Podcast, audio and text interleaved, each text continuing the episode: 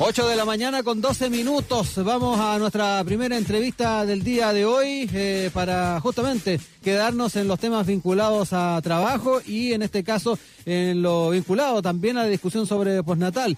Este miércoles, sin ir más lejos, el presidente Sebastián Piñera anunció un proyecto de ley que busca brindar protección para madres, padres o cuidadores de niños y niñas menores de 6 años.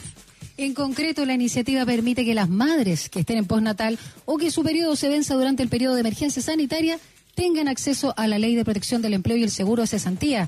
Se garantizará también un piso mínimo para todas las madres de $300.000. El proyecto viene a ser una alternativa a la moción parlamentaria que plantea un postnatal de emergencia extendible durante lo que dure la pandemia, una idea que está en comisión mixta a la espera de revisión de admisibilidad, sin ir más lejos, durante esta jornada. De este tema queremos hablar con quien ya está con nosotros en línea, la ministra del Trabajo y Previsión Social, María José Zaldívar, a quien saludamos de inmediato. ¿Cómo está, ministra? Muy buenos días. Buenos días. Muy buenos días. ¿Cómo están ustedes?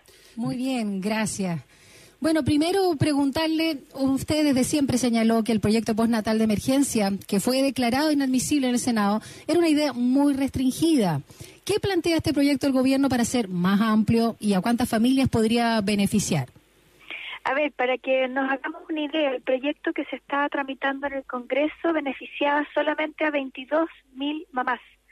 22.000 mamás de las más de 200.000 mamás que fueron mamás durante este año. Es decir, en Chile nacen aproximadamente, hay distintas cifras, pero 240.000 niños en un año, y este proyecto solamente beneficiaba a 22.000 de esas mamás.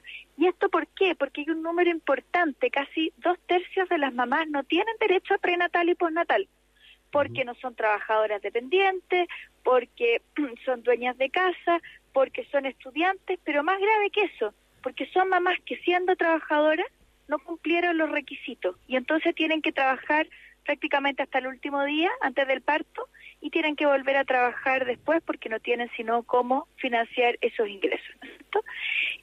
Y entonces nosotros creíamos que una iniciativa que beneficiaba solamente a 22.000 niños versus el 1.600.000 niños que tenemos en nuestro país, que son menores de 6 años, era un proyecto que era muy restringido, pero que además tenía un muy elevado costo, porque para poder financiar o para poder beneficiar a 22.000 mamás, teníamos que invertir $100 millones, cuando teníamos un problema que era absolutamente generalizado de cuidado en nuestro país hoy día, que no están funcionando ni salacunas, ni jardines infantiles, ni colegios. Y aquí viene en concreto, yo creo que ninguno de las personas que nos están oyendo podrían decir que es posible dejar a un niño de 1 año o 2 años solo en la casa, y tenemos exactamente el mismo problema de cuidado que respecto a esas 22.000 guaguitas que por haber nacido entre el mes de marzo y el mes de junio se estaban viendo beneficiadas por esta norma. ¿Y qué monto se considera para esta mayor cobertura de 1.600.000 niños?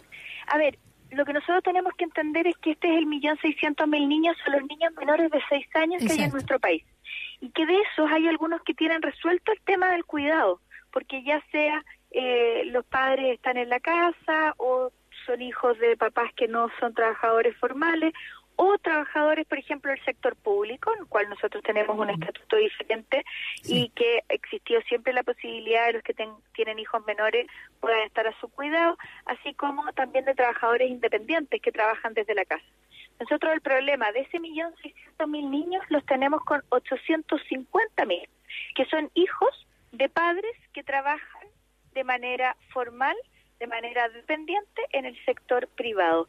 Y a ese universo es al que buscamos nosotros llegar. Entonces, en vez de 22.000, llegaríamos a 850.000. Y el costo de este proyecto, el costo fiscal, porque aquí hay que entender de que el Estado tiene un presupuesto, que es un presupuesto que ya está fijo, y que es destinar para los efectos de la pandemia $28.000 millones. Lo que no destinemos a una iniciativa la podemos guardar para la otra. Si gastamos más recursos en una, tenemos menos recursos para otra que puede ser tanto o más importante. Y entonces lo que hace el Estado en este caso es que suplementa los recursos del seguro de cesantía en $2.000 millones, y además para todas aquellas mamás que están a puertas de que se les termine su postnatal, también les da un complemento para garantizarles que la prestación que vayan a recibir nunca sea inferior a 5 puntos de la tasa de reemplazo, y además de eso le fija un piso mínimo de 300.000 pesos, es decir, el subsidio nunca podrá ser inferior para estas mamás de 300.000. Pero lo otro que también es bien relevante es que el proyecto que se tramitaba en el Congreso era solo respecto de mamás. Y este es un proyecto que lo que busca es extenderlo para madres, padres o cuidadores. Nosotros tenemos niños que por sentencia judicial no son sus papás quienes los cuidan, y ese abuelo o esa tía o ese tercero que se hizo cargo del niño tiene exactamente el mismo problema del cuidado. Y además nosotros creemos que tenemos que avanzar en la corresponsabilidad, y es por eso que no estamos planteando que sea solo madres quienes puedan ejercer este derecho, sino que también hayan papás que se hagan cargo del cuidado de los niños. Ministra, viéndolo también en la globalidad de lo que ha sido la discusión, ¿no habría sido mejor haber podido consensuar una postura con los parlamentarios, tomando en cuenta de que también hay sectores incluso del oficialismo que están en la línea de poder apoyar el postnatal de emergencia, y más aún cuando incluso el ministro París se ha ofrecido a ser interlocutor entre usted y también entre los parlamentarios que están por el postnatal de emergencia? Es un poco también por el tema de la convivencia dentro de los sectores políticos, que no es un tema menor. No, por supuesto que no, y efectivamente nosotros hemos tenido conversaciones con los promotores de este proyecto desde el principio, hemos tenido muchas reuniones con ellos, así como también con otros sectores, tanto de gobierno como de oposición, porque este es un tema que a nosotros nos preocupa.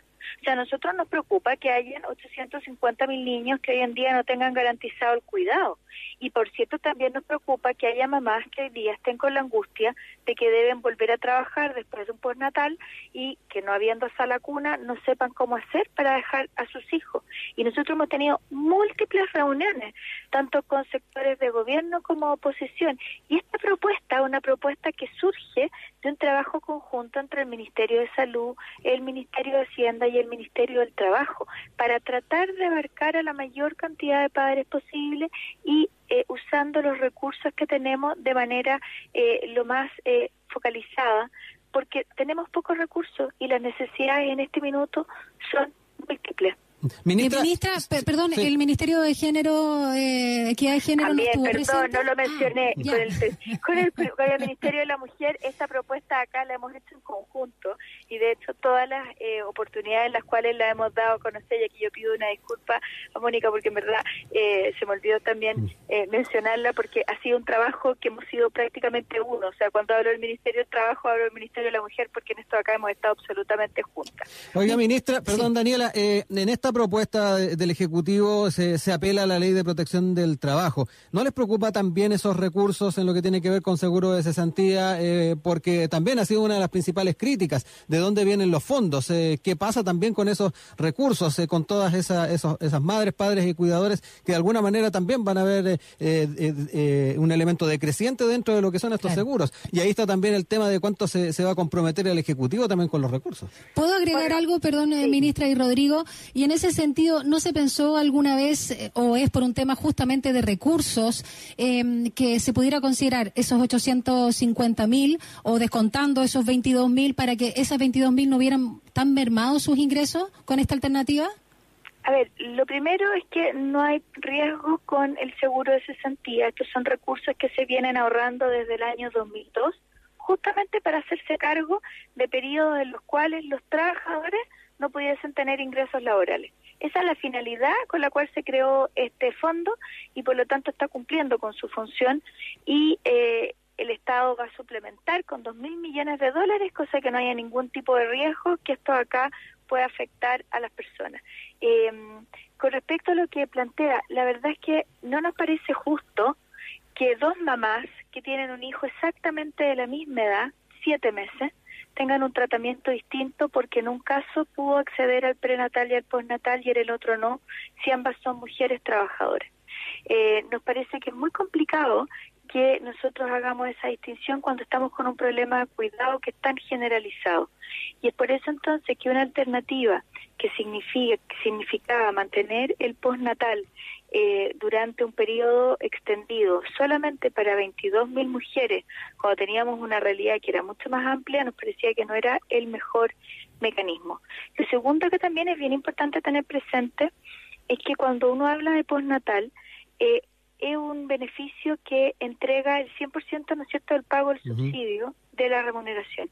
Y el problema es que una mujer de altos ingresos en un mes recibe exactamente lo mismo que recibe una mujer de bajos ingresos durante los 8 meses que dura su permiso de maternidad.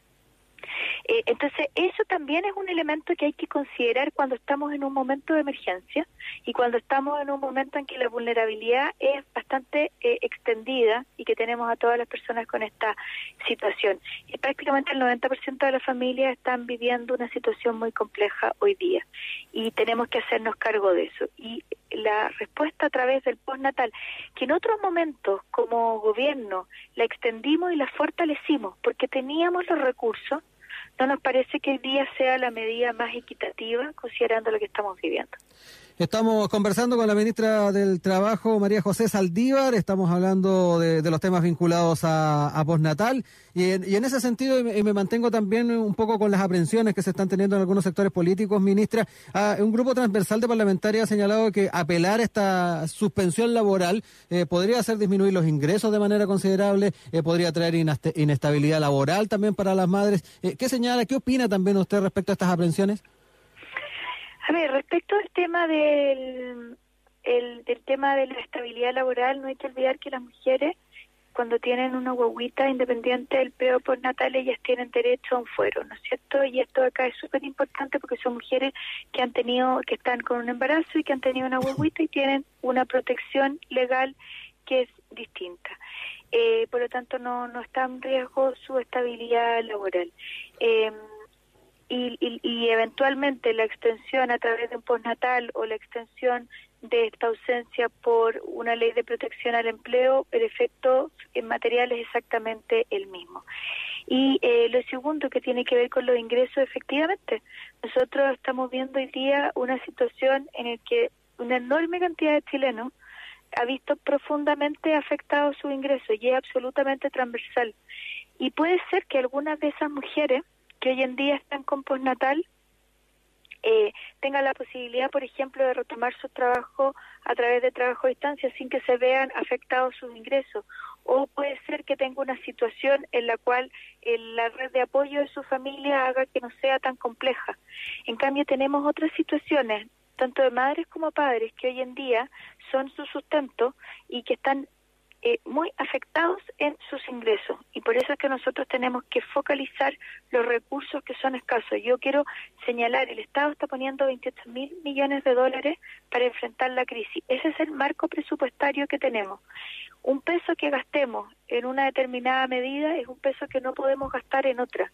Y aquí lo que tenemos que ver es cómo podemos hacernos cargo de la totalidad de las necesidades que se están viviendo y se están viendo hoy en día en nuestro país.